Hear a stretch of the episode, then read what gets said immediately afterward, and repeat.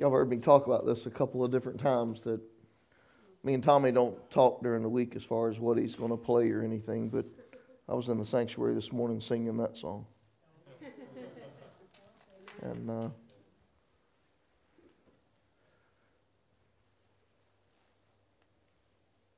I don't know about you, but I, I know how I am. So all I can ever speak to or, or talk to, preach to, pray to, whatever, is, is me. What goes on with me, what goes on in me, what I fight with, what I struggle with. And there were times, there still are times in my life that I feel that I'm so beaten down and I feel so overwhelmed and overloaded that there's nothing left in me. Have you ever been there?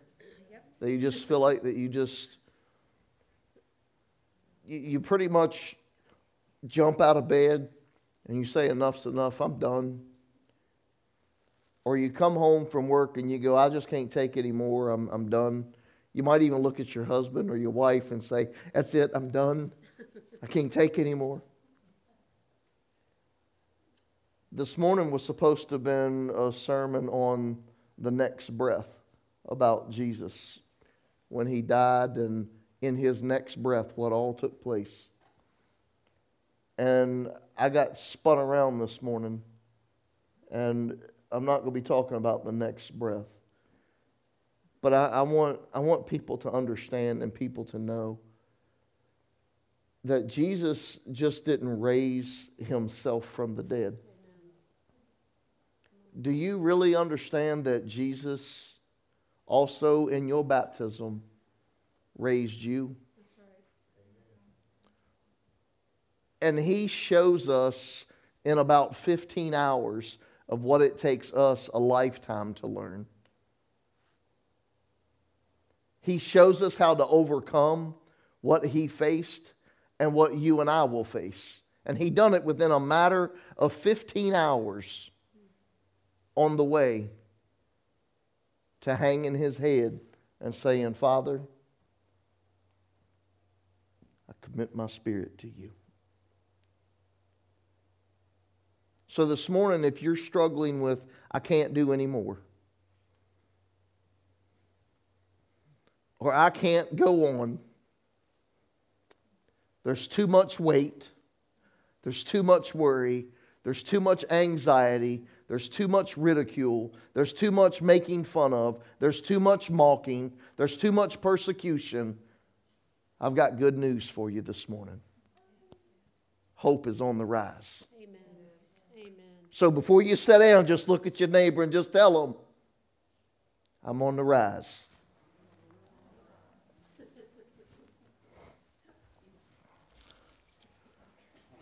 I didn't get a whole lot of time to to dive into this.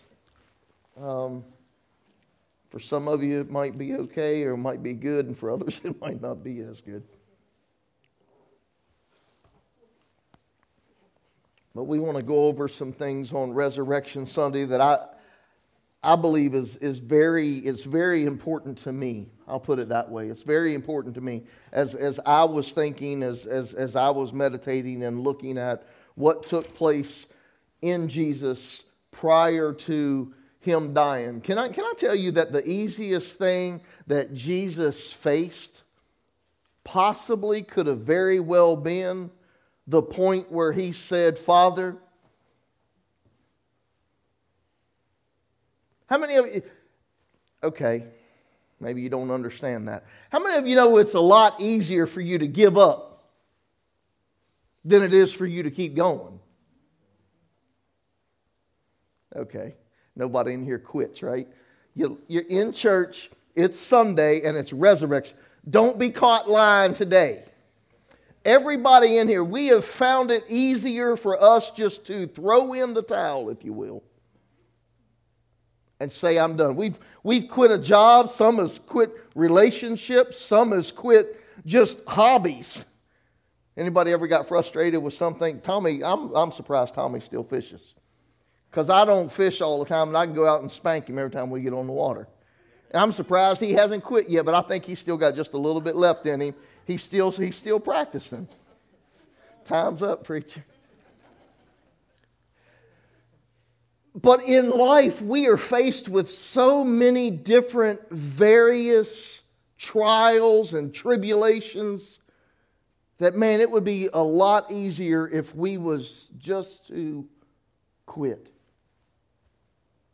But can I tell you that during this time frame that Jesus was walking this two and a half, three mile course, I wonder if it crossed his mind to quit.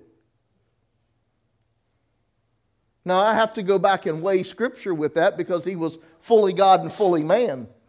So, if he was ever to experience what we experienced, I would have to say the thought crossed his mind.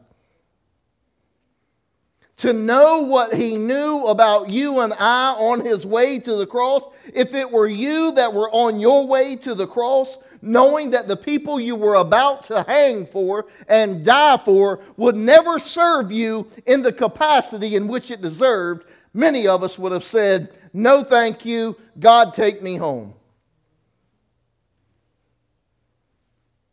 But not Jesus. Man, we've been talking about, and Debbie keeps thinking that we're, we're in this season of forgiveness, and I'm really starting to believe this because we struggle with forgiveness. We, we struggle with forgiving one another. We struggle with forgiving ourselves. We struggle with forgiveness. And it's such a vital, it's a vital instrument when it comes to you living out your freedom in Christianity. Being a Christ follower, being a disciple, we have to learn to forgive. And Jesus shows us this in this 15 hours. So if you've got your Bibles, let's go. Let me, let me see where we get taken as soon as I can find my seers. Let's go to Luke chapter 24. And I'm going to start at verse 1. Just want to read this account and then we're going to come back and do what we need to do here. It says, Now on the first day of the week, very early in the morning. See, most of us think first day of the week is on Monday, it's Sunday. well, if we would start off our week. And certain other women with them came to the tomb, bringing the spices which they had prepared. But they found the stone rolled away from the tomb. And they went in and did not find the body of the Lord Jesus. And it happened as they were greatly perplexed about this, that behold, I'm starting to understand why there were so many scriptures talking about how in awe they were, how much in fear they were, how perplexed they were, because they have just, they watched what this man had gone through. If it would have been anybody else gone through this, if it would have been you and I that would have gone through this that behold, two men stood by them in shining garments. Then, as they were afraid and bowed their faces to the earth, they said to them, Why do you seek the living among the dead? Can I, can I ask somebody this question this morning? Why do you constantly seek your healing in your ailment? I got to look at it different, I guess. Why do you constantly seek for peace in your trouble? Why are you constantly looking for your breakthrough in your bondage? You're not getting me. Why, why is it that we constantly stay where we are expecting the different outcome. Why is it that we're constantly saying that I'm going to get this and I'm going to do this and I'm and you haven't changed a thing in your life? Why do you continuously seek the living among the dead? I wonder how long we'll stay right there. Many of us will live our life through right there. Oh, we'll, we'll go to heaven because we believe that Jesus is the Son of God. We will go to heaven. We believe that God sent His Son and that He died and He was buried and He was raised again and He's sitting on the right hand. We believe all of that. We, we are, in our soul, we are saved. We'll go to heaven, but we'll live a life in bondage, just like the Israelites did for 40 plus years. Even though they were set free of captivity, they still lived in bondage. So much so that they would desire the taste of leeks and onions. Why do you seek the living among the dead? He's not here.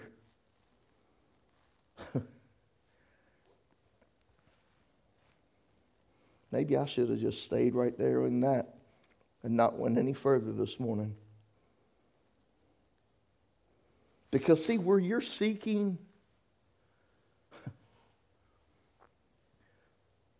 Some of us are looking for things in our life in things that can't give us what we need. we we want the world to give us all the happiness.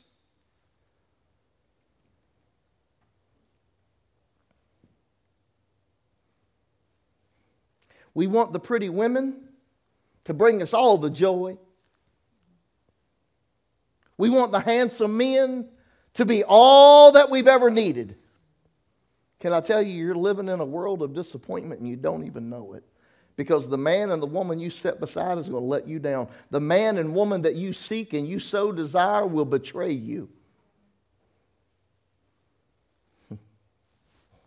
Maybe this is why it's important to forgive. Don't be kicking your husbands.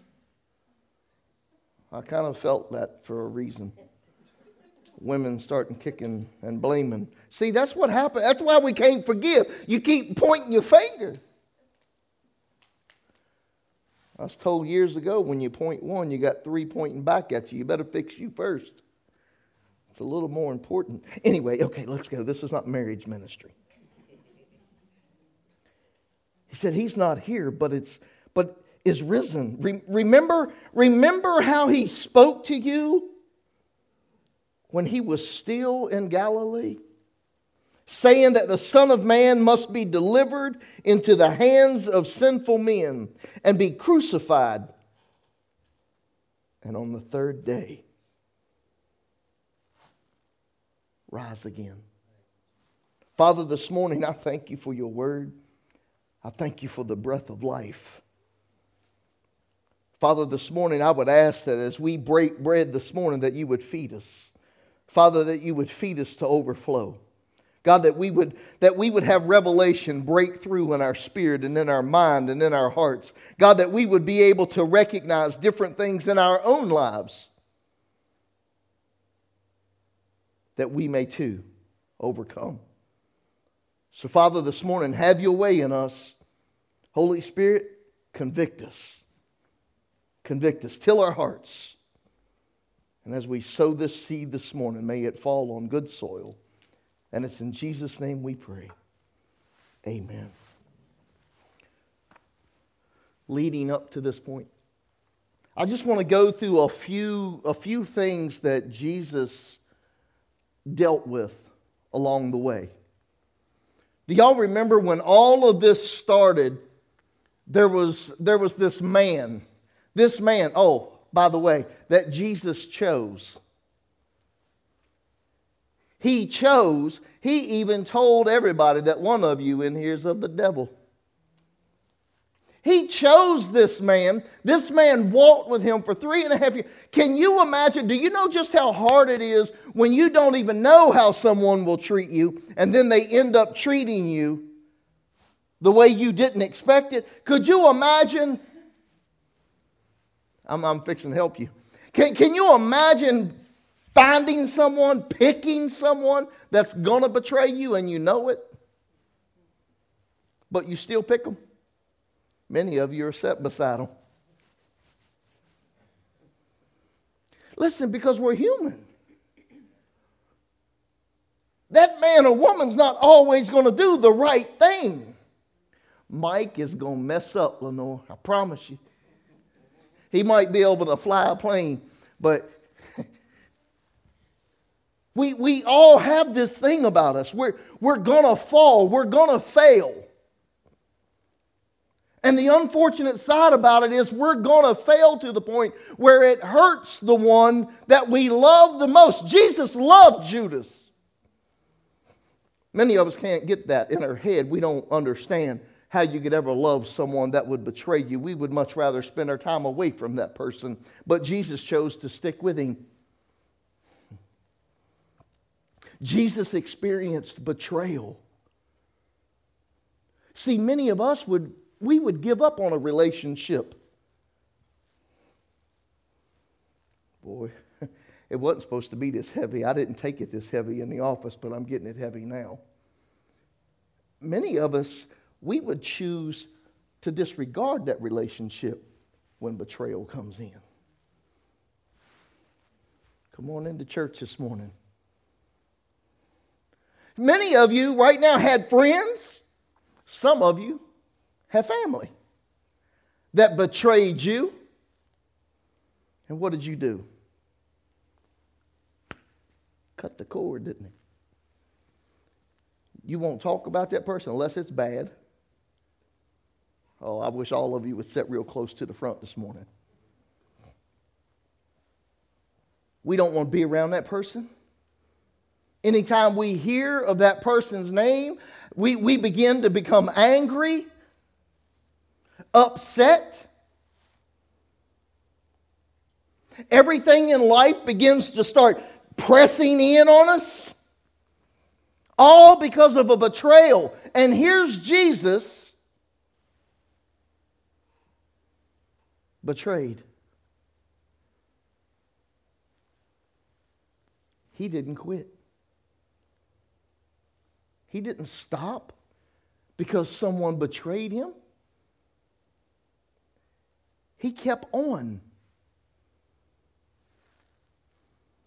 Do y'all remember after after he was betrayed by the kiss? Oh, that's that's a problem. you better be careful. the ones that kiss you might be marking you.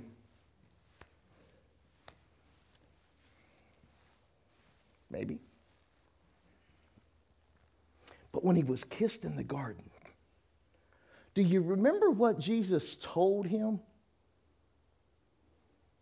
I mean, it's, it's just real, it's just real funny to me how you can sit and watch scripture. If y'all watch soap operas, turn the, turn the soapbox off and open up the Bible. There's more soap opera in the Bible than you can deal with.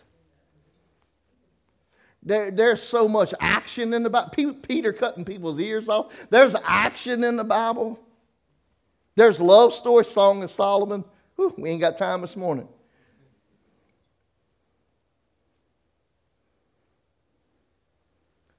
He comes and he kisses him. And Jesus said, Friend.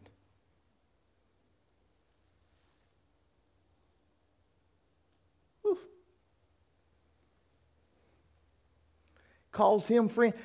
And he rebukes Peter. He calls Peter Satan. Y'all remember that? Peter said, No, Lord, not you. You can't die. I don't, no. He said, Get behind me, Satan. Y'all remember that? He rebukes Peter, calls Judas friend. We thought we were messed up. After he's kissed, then here come the soldiers. They're stepping into the picture now. They're wanting Jesus. Now you have to remember now, these are Jewish soldiers. The,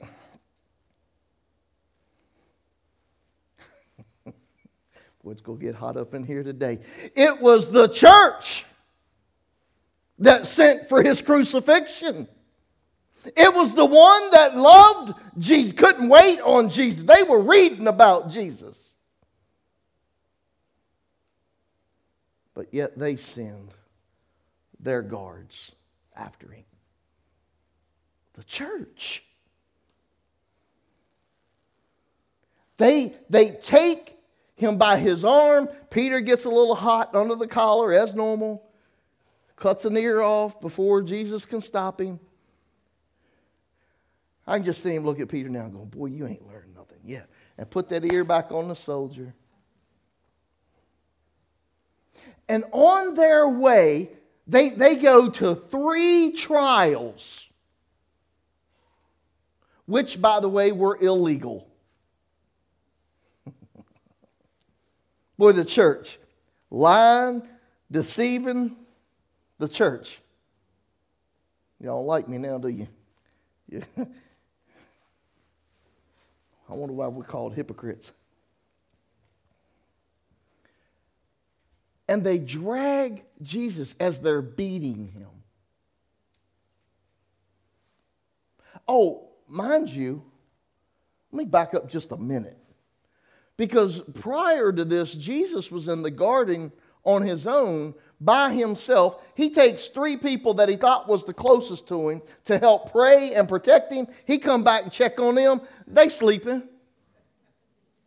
Boy, isn't that just like the great family and friends that we have? All in a time of need when I need you the most. Now, brother out of town, on vacation, ain't got time. And Jesus is in there pouring himself out. So much so. See the anxiety. When, when, who, you might be fighting anxiety in here. Jesus fought it for you. So much so he bled. The Bible says that he bled from his pores. That's an actual medical condition where the capillaries begin to burst because of stress. I mean, we're talking about a man that, that is having his discussion with the Father, and he's fighting against his will. See, there's, there's a lot more to it than Jesus just hanging on the cross. Jesus had to go past many, many, many, many, many obstacles. Sometimes I've often wondered, God, was that your way just giving him an opportunity to say, cancel it? I'm sure it wasn't, but that was just me. And he's bleeding and crying and sweating. God, not my, not my will, but yours. God, I, me personally, I don't want to drink of this cup. Let somebody else drink of it. Can't we find, hey, God, can't you be like you done for Abraham? Can't you give me a lamb? Can't you let me find one in the bush tucked away? Why do I have to go? But he done it for you because he knew that you would suffer. He knew that you would have the anxiety and the stresses of the world. He knew that you was going to have to one day fight and battle your own will. He understands. Aren't you glad we serve a high priest that can be touched by the feelings of our infirmities? He's already been there, done that, baby. He's got a trunk full of t shirts. He's showing us how to walk this thing out. He's showing us how to die to self He's showing us how to live for God. He's showing it all in a matter of about 15 hours. He's put all this stuff, wrapped it all up for us so that we can see it and follow it. But many of us, we get distracted at the first sign of adversity. When things don't go your way, way to the way. Got a bottle? No, not that bottle. She trying to be nice. But then, how many of us stop and give up there? But God, I don't. God, I don't want to go to church, or God, I don't want to. I don't want to be nice, and God, I, I don't want to have to die to me, and God, I don't want, and, and I don't want to, and I don't want to, and I don't want to. And Jesus is showing us the victory of doing it. I wonder how many of us give up. Anybody else thrown in the white towel before? Do you know what I'm talking about? Throwing in the white towel. I probably throw it in about 12 times a day. Don't tell nobody. He's stressed. He's gone through anxiety. He's gone through betrayal. Now he's being beaten. I mean, this dude was guilty from the get go. They're, beat, they're already punishing him. On the way to get approval, they're beating him. The, the way they talk about that condition of bleeding through the skin and how the capillaries be, begin, to, begin to burst and stuff, the, the, the face would begin to swell, the nerves would come real close to the skin, and just the touch would be painful. That's how they explain this condition. Just to touch it would hurt. And he's having people grab handfuls of beard, pulling his hair, pulling his beard, slapping him. See, all the men just went. It's easy to bow up when you're sitting here. What if you were sitting there? What if you're going through it? See, that's a, a lot of us. We, we will look at other people and go, well, if that was me, I wouldn't put up with that. If that was my husband, I would tell my wife a thing or two. You tried that a couple times, ain't you? That ain't working yet. You'll figure it out. I mean, this is early stages, son.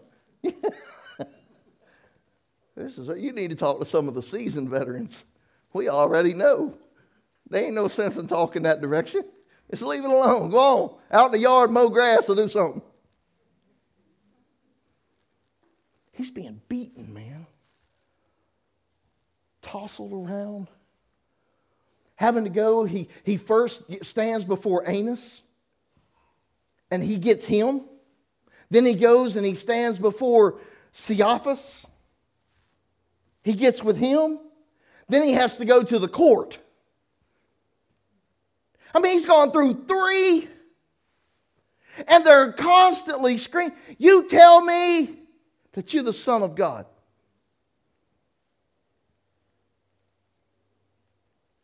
And I think it was Caiaphas, or it might have been the Sanhedrin. I told you I didn't get a whole lot of time to dive into this. It, it was one, I think it was Caiaphas that told him that you, by God in heaven, you tell me if you're the Son of God. So basically, Jesus was at a point where he had to speak. And Jesus said, It's as you've spoken. So the Sanhedrin, they charge him with blasphemy. They're beating him still and dragging him yet again.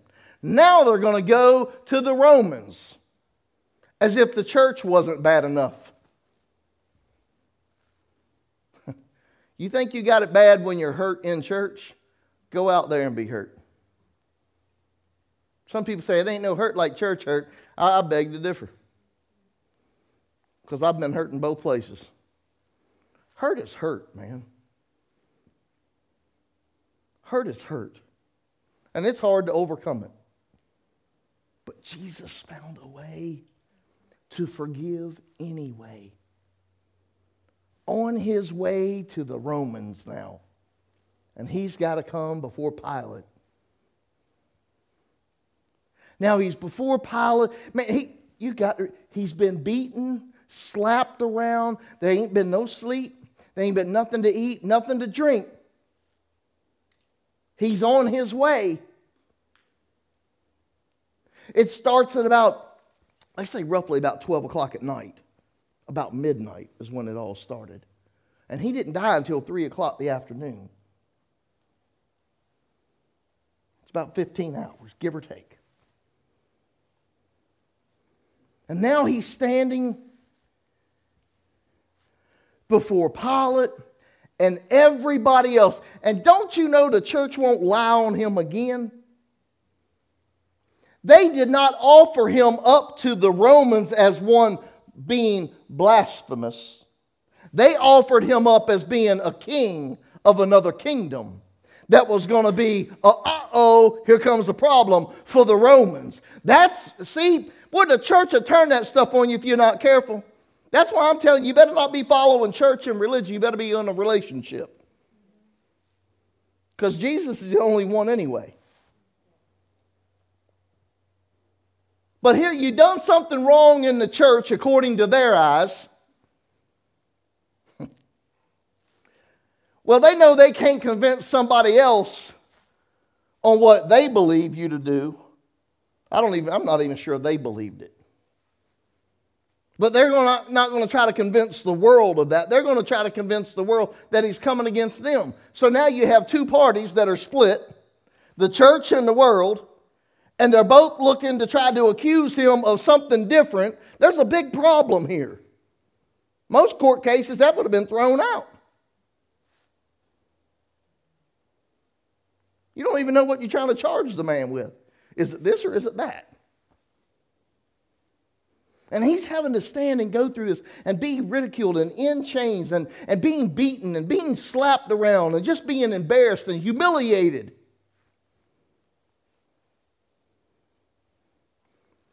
Pilate says no. Pilate sends him over there too. Now here comes Herod. Y'all ever see that movie, The Passion? Herod was a whacked out looking dude, man. I don't know if that was kind of how he looked, but whew, I was like, that dude weird. But he goes there. And he pokes fun at him. And he says, I right, get out of here. Go back to Pilate. I don't want nothing to do with it. Because he couldn't find no wrong. So he goes back to Pilate again a second time. In front of everybody.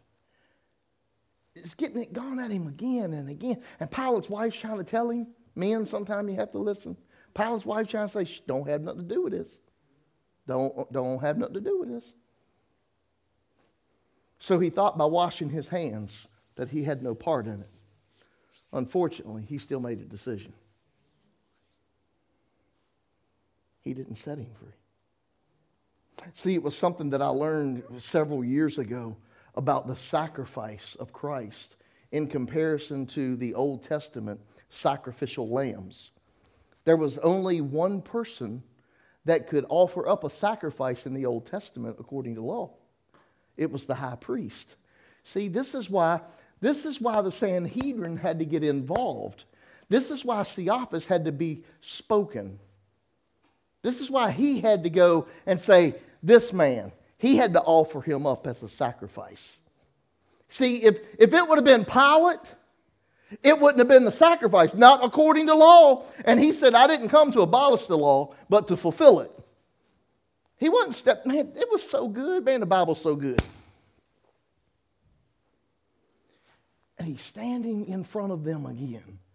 And finally, he says, Okay, fine.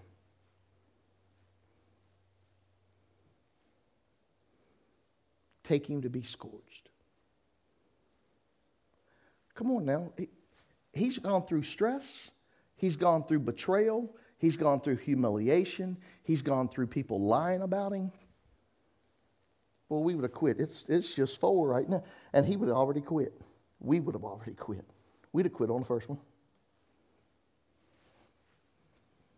Oh, yeah, we would have. You probably already have, just because somebody betrayed you. I want to talk to you a little bit about the scourge because I want you to understand it. This isn't just somebody getting whipped on a post.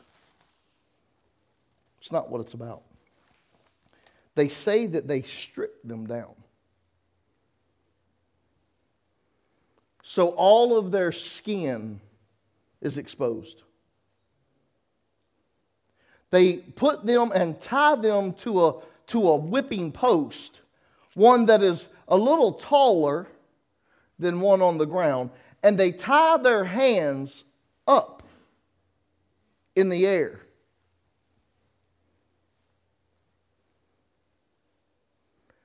Here they are exposed. You've got one Roman soldier on one side, one Roman soldier on another side. And here's Jesus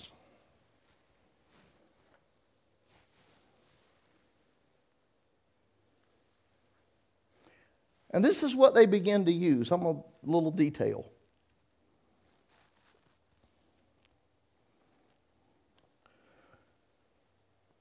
Flogging was a legal preliminary to every Roman execution. So this was this is what they done prior to execution.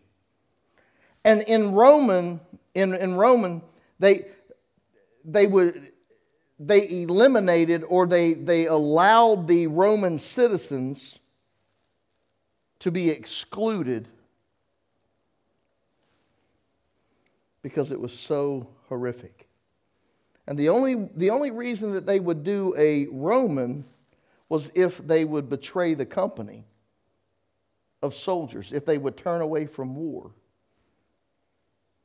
Then they would use that for their punishment. Don't you know that this kind of punishment probably could turn a man's heart just a little bit if they understood what scourging was? Listen. The usual instrument was a short whip with several single or braided leather thongs of variable lengths. They, they say it's somewhere between 14 and 18 inches long, and they would vary in length.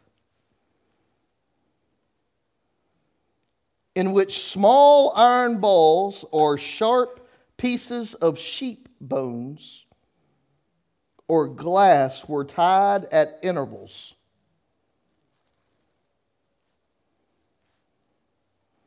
For scourging, the man was stripped of his clothing and his hands tied to an upright post. The back, the buttocks, and the legs were flogged either by two soldiers or by one who would alternate his position. So he would flog from one side or flog from the other side. The severity of the scourging depended on the disposition of the lictors. Basically, if they had a bad day, they would take it out on you. And it was intended to weaken the victim to a state just short of collapse or death. And after the scourging, the soldiers often taunted their victim. As the Roman soldiers repeatedly struck the victim's back with full force, the iron balls would cause deep contusions, and the leather thongs and the sheep bones would cut into the skin and the sub tissues. Then, as the flogging continued, the lacerations would tear into the underlying skeletal muscles and produce quivering ribbons of bleeding flesh. Pain and blood loss generally set the stage for circulatory shock. The extent of the blood loss may well have determined how long the victim would survive on the cross. Jesus was severely whipped.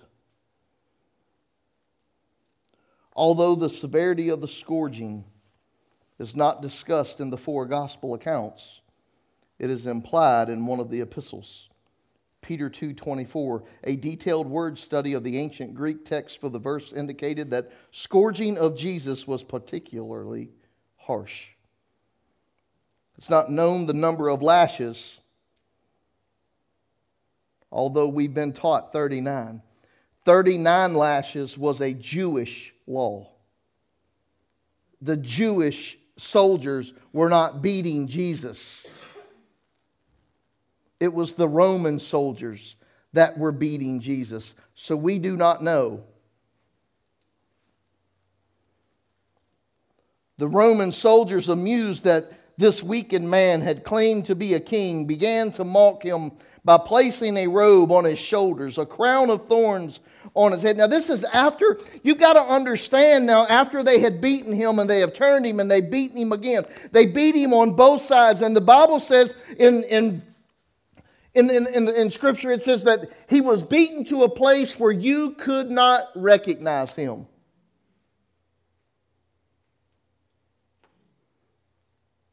We're talking about a man that has, has set his face a flint and knew that he was going to the cross for you and I, and knew that there was going to be things that he would have to face in the meantime to even get there. And he chose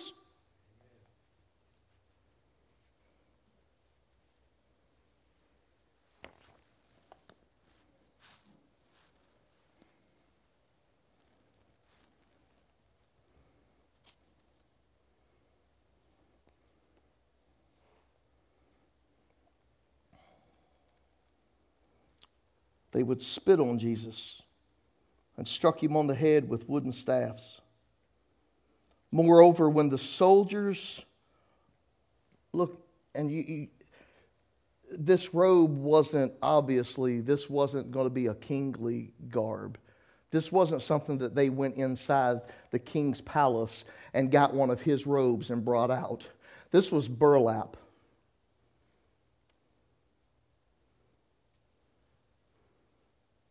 I don't know if you've ever had burlap or not, but can you imagine burlap being on open sores? His entrails hanging, and they wrap him in a burlap. And after wrapping him with this burlap and, and constantly staying in his face and still slapping, still pulling at the beard, still hitting him in the head, and then they're going to tear the robe off.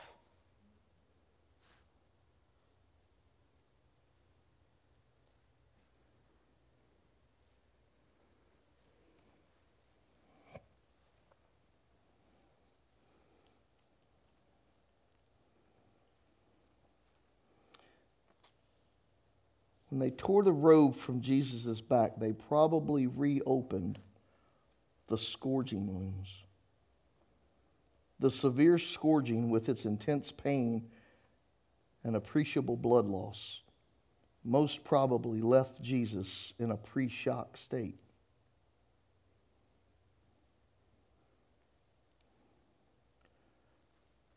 This condition of, of everything that's taking place has rendered his skin particularly tender.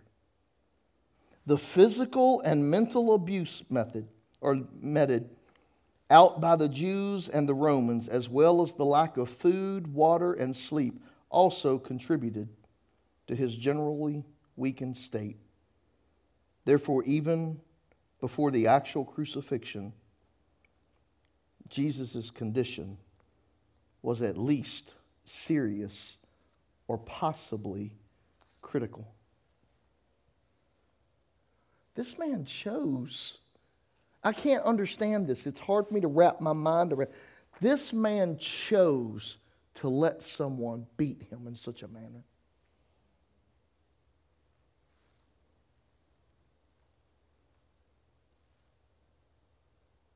See, are you understanding? We're, we're, we're talking we're talking about Jesus. We're talking about the only Son of God, the only begotten Son of God. We're talking about Him. That He could have very well looked at the Father and said, I don't want to.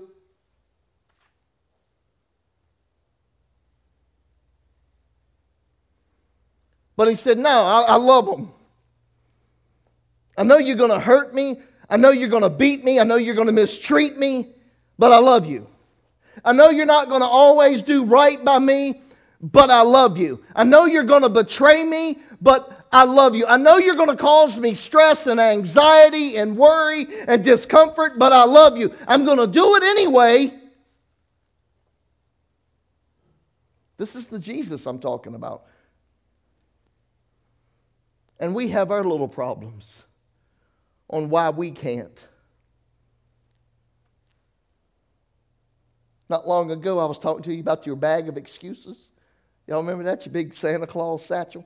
We all got a satchel full of excuses on why we can't and why we choose not to. Can I encourage you this morning? Don't reach in that satchel. Leave that excuse alone. I'd be embarrassed to pull out an excuse.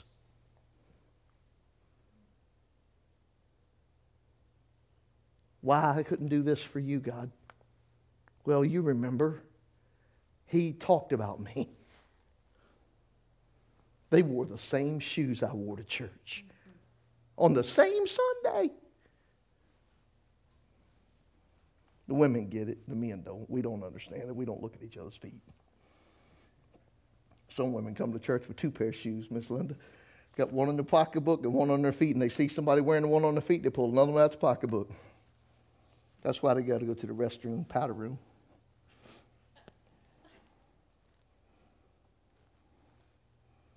I don't want to. I don't want to take a whole lot of time to read all this. I'm, I'm I encourage you to get this and download it on the computer and read it. I encourage you to do it.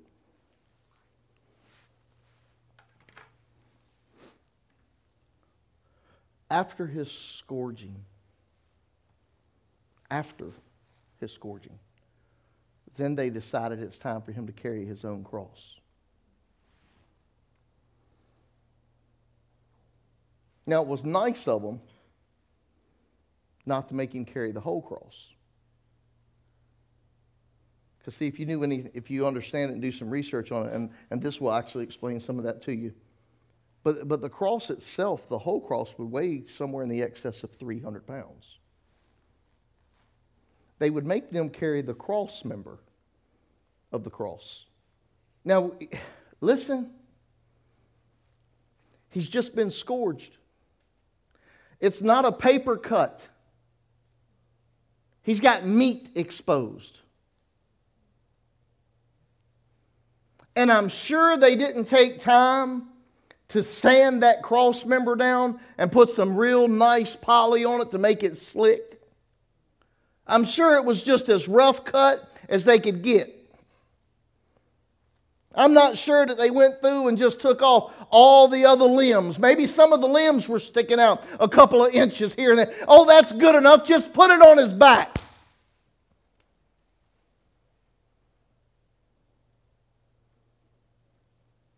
And he done this for you.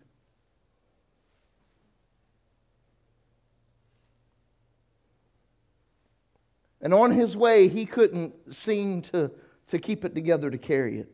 He was just struggling. I think the Roman guards, it wasn't that he wouldn't have finished it, because I still say he would have finished carrying it.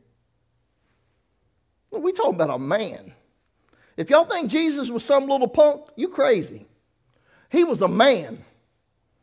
Wouldn't none of us been able to take that on the post? Like I said before, we wouldn't have made it that far. We would have quit at the betrayal. But I think the Romans, they got discouraged and upset because he wasn't moving fast enough. They wanted to hear him get the game on. So they found another dude. Here, you carry it for him.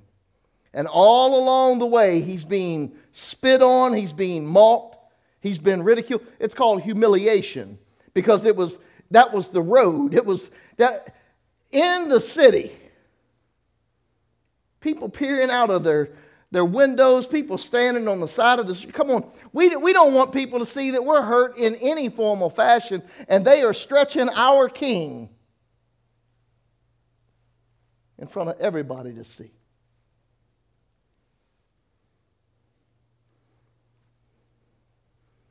He gets to the place called Calvary, Golgotha, the place of the skull.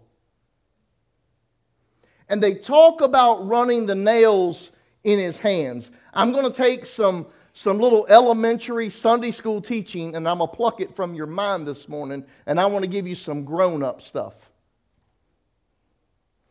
They didn't go to the dollar store and get some little one penny nail or a trim nail or what and, and put it put it through the skin of his hand. That, that's not the way it works. See, these, these stakes were known to be square in structure and tapered. They were about five to seven inches long. They were about three eighths of an inch in diameter, almost a half inch in diameter.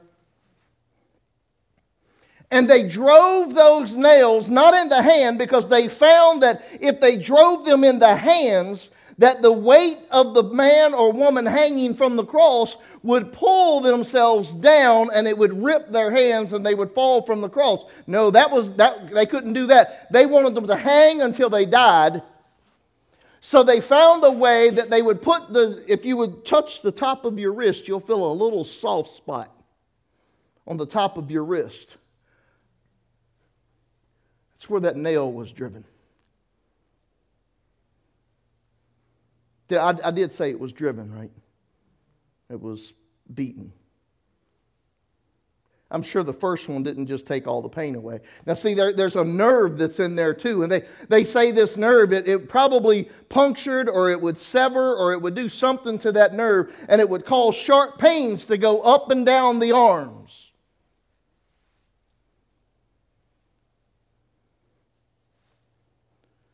But they nailed his hands to the cross.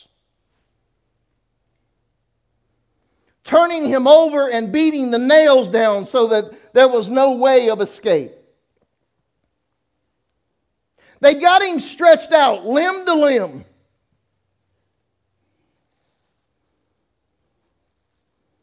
They take forks. See, on the smaller crosses, they could go and lift him and set them on top of the cross.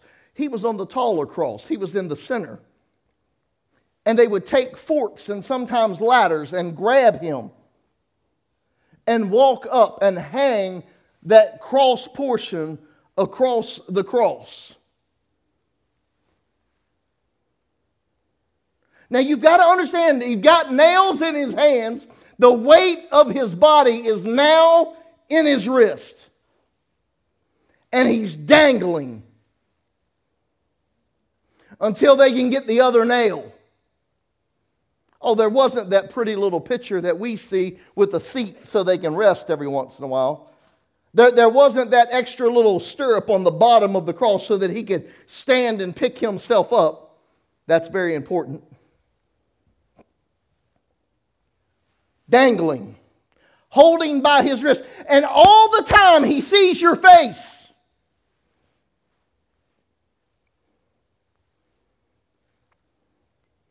And they grab yet another nail.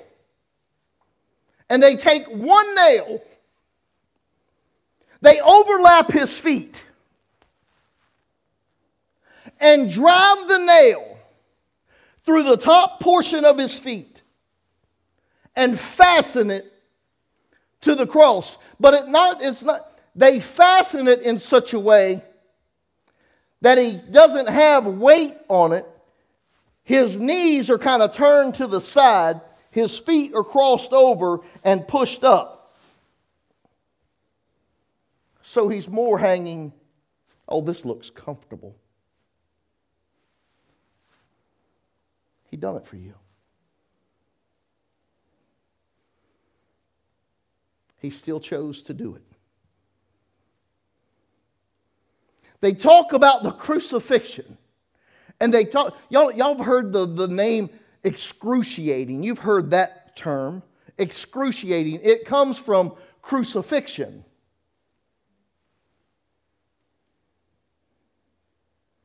It's the pain in which someone would experience while being crucified. So before you say the next time, man, that pain was so excruciating, check your language. You have no idea what it is to hang from a cross.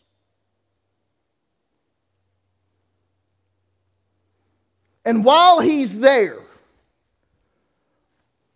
they say that all you can do is shallow breathe. It's only from the diaphragm, and all you can really do is take a breath in.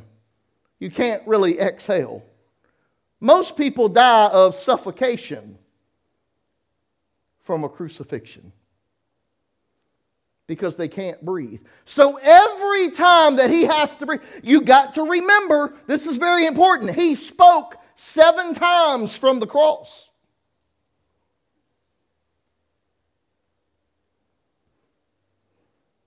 When you speak, you have to exhale. Oh, Pastor, I can't tell them I forgive them because it hurts so bad. Can you imagine how much it must have hurt Christ when he stood and said, Father, forgive, because he had to stand. He stood on the nail.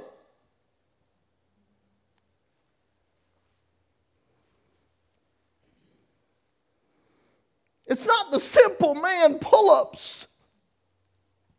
He is stretched Go to the gym and do pull ups like this and tell me how easy.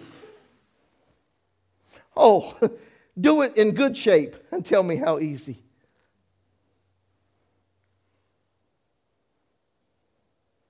And every time he spoke, he had to stand and pull himself up. Next time you say that you can't because they hurt you so bad, remember how bad it hurt him.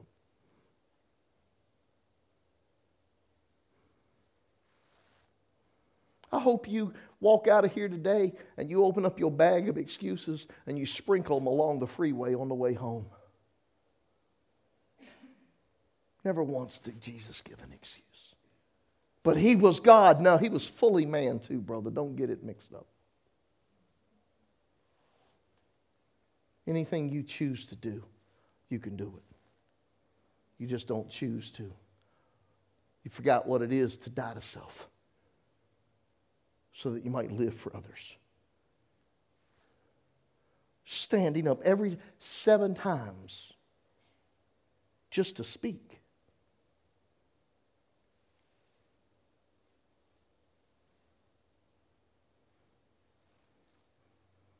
Oh, we forgot that he was scourged before he went to the cross. So every time that he would stand, I'm sure it wasn't just the nails that hurt.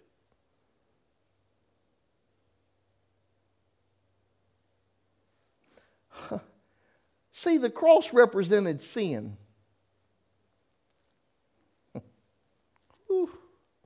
Do you know how much sin hurt Jesus? wounds open, entrails falling out, and he's scraping. Every time he went up to say, I love you, and every time he went back down, I'm trying to get you to understand that Jesus just didn't die on the cross and raise the Sunday morning with daisies all around. Jesus went through pure hell before he even went to hell. Oh, see, uh oh. What do you mean Jesus went to hell? Well, he had to go down there and slap Satan, right? He, had, he did have to go down and slap him to let him know that I ain't dead, I'm living. And when I come back, oh, it's on.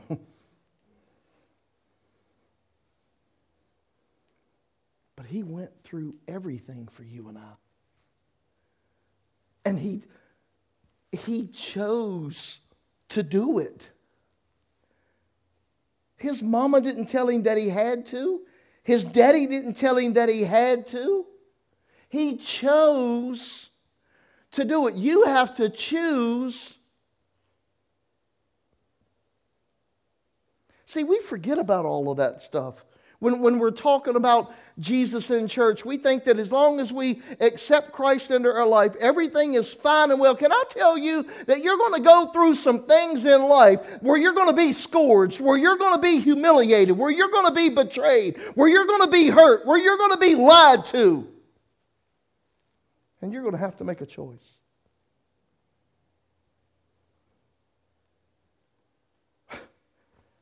Man, if choices were easy, everybody would make them. That's why you got some people that make big money because they make all the choices for everybody else that don't want to make choices. I tell people, I tell you, if you want to make big money, be willing to make some hard decisions. It's not easy. It's not easy to, to go and tell someone that you forgive them, whether they, uh oh, whether they apologized or not. See, we want to hang on to that deal. We want to pass that judgment to somebody else. Well, they didn't come and ask for my forgiveness. They don't have to.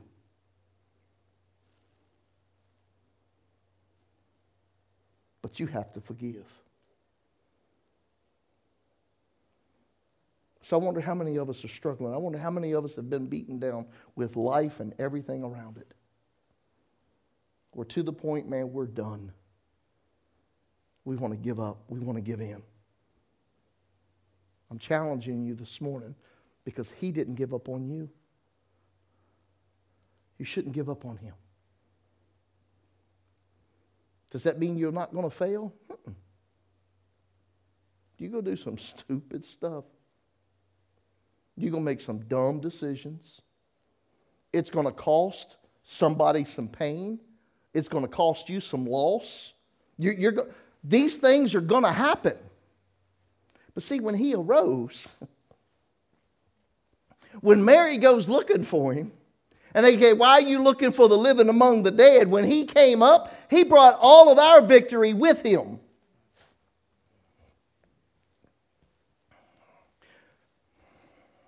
I don't know how else to put this.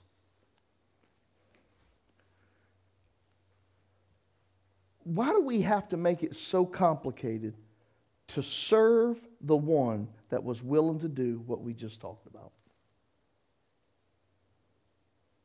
Why is it so hard? You worried about what he's going to say?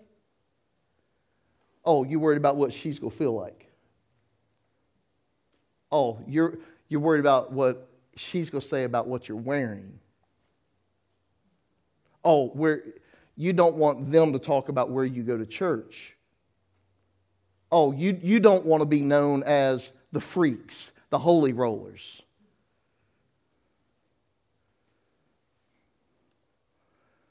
You know what I don't want to be known as? I don't want to be known as the one that has to be spoken to, depart from me.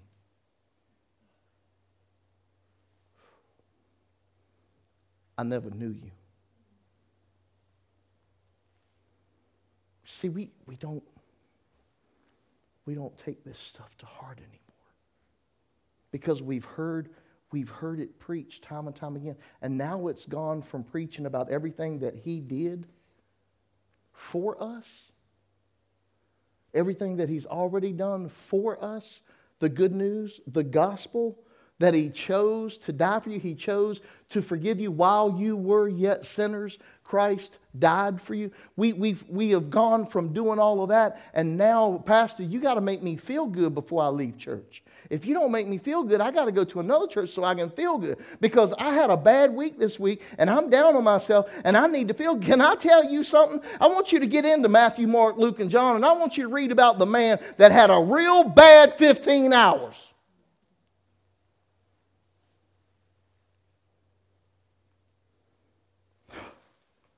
Boy, did you notice? Did you notice his ministry? The closer he got to God, the smaller his circle was. I wonder what the conversation would have been in the Garden of Gethsemane if Peter, James, and John could have stayed awake just 15 minutes.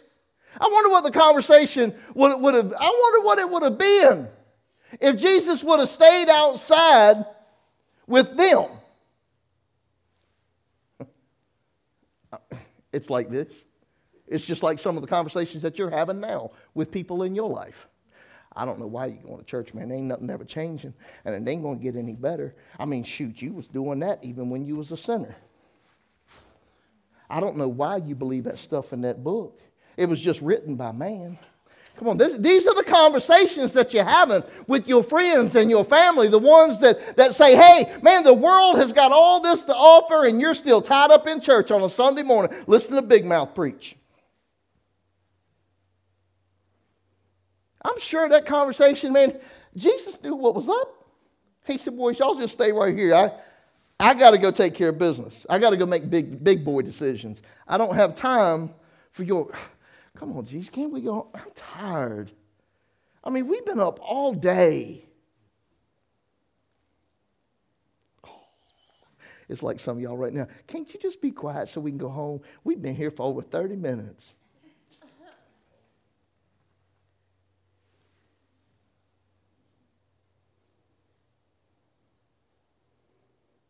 Guys, this is serious. There was a contract written that day, and it was signed in blood.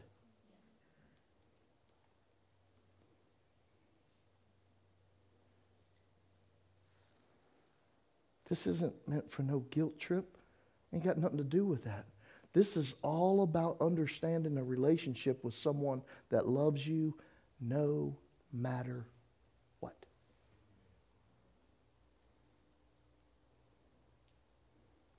Because look, I'm, I'm probably the biggest hellion up in here. I'm just going to tell you. I done been there and done it. If, if, if God had enough grace for me, He got it for you. I'm just telling you. He chose us. Knowing how I've treated him, I wouldn't have chose us. The garden would have been it.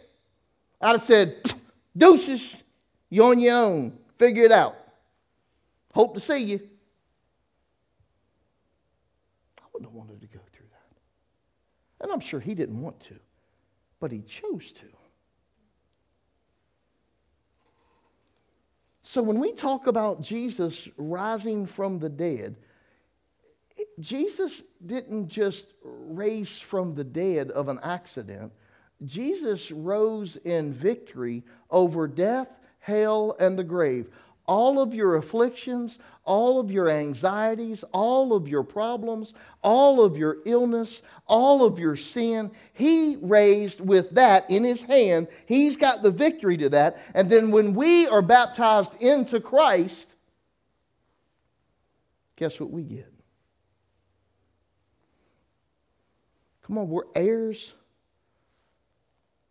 with Christ, aren't we?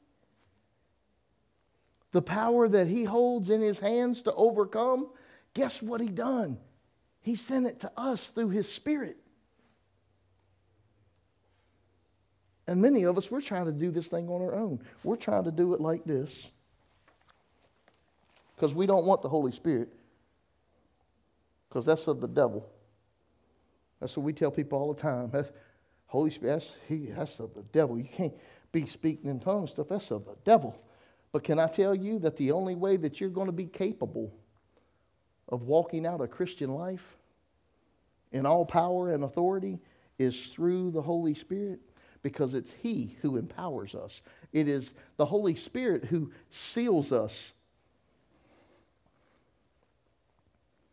And we try to do it on our own. We go to regulatory church. Walk 15 paces today, no more. Y'all think I'm lying, don't you? Look, they, they put all kinds of, uh, uh, I forgot how many laws, 600 and something? I mean, they wrote all kinds of craziness down. Can't eat this, you can't drink that, you can't walk here, you can't go there. On this day, you better not even breathe. You better hold your breath. You can breathe five times a day on this. That's it. Uh, they just, they made it harder and harder and harder and harder just so that they can keep you in bondage. That's why I don't like religion. Don't tell me what, it, be easy, Pastor. We was at the Harley store the other day. And I was walking around. She said, You want to try that? I said, Nope, I'm trying to keep my hands in my pockets because I don't want to get in trouble. Just leave me alone.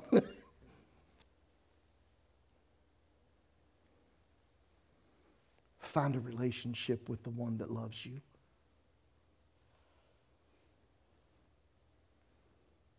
That truly loves you.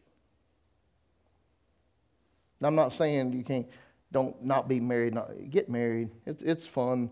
It's challenging, but it's fun, right? Just don't say nothing right now. She's right beside you.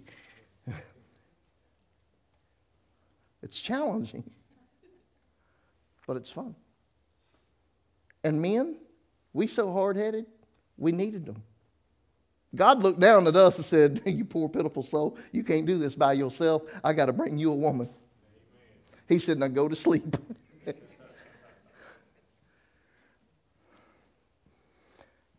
That's how much He loves us. Don't ever forget that. I want you to celebrate His resurrection. That's, I want you to celebrate that, but I want you to understand what it was that He overcame what, what did he rise from? There's more to it. And if He can do it, you can do it. He's empowered you to do it by His Spirit. Don't give up on Him. Will y'all make that promise? Can you make that promise to Him? Don't, don't make it to me, make it to Him. God, I won't give up on you. God, I might fail. I, I might even put the Bible down for a day and won't even open it. I, I might do that. I, I, God, I, I, might not, I might not take communion, but, but once this month. God, I might not do this, but I'm not going to give, I promise you. I promise you. I'm not going to give up on you. I'll, I'll, give up on people. I'm not going to give up on you. Because sometimes, don't you, boy, people will wear you out, girl, if you keep on. They just, leech Christians. They just suck the blood right out of you. Just take all your energy and don't do nothing. Don't change nothing. But Jesus done it for us, man. I don't know what better way to end a resurrection Sunday by knowing what Jesus went through and what he rose from, and he said that I can take part in it. I don't have to go through everything that he went through the way he went through it. But there's going to be things in life that I'm going to have to face because it's just life.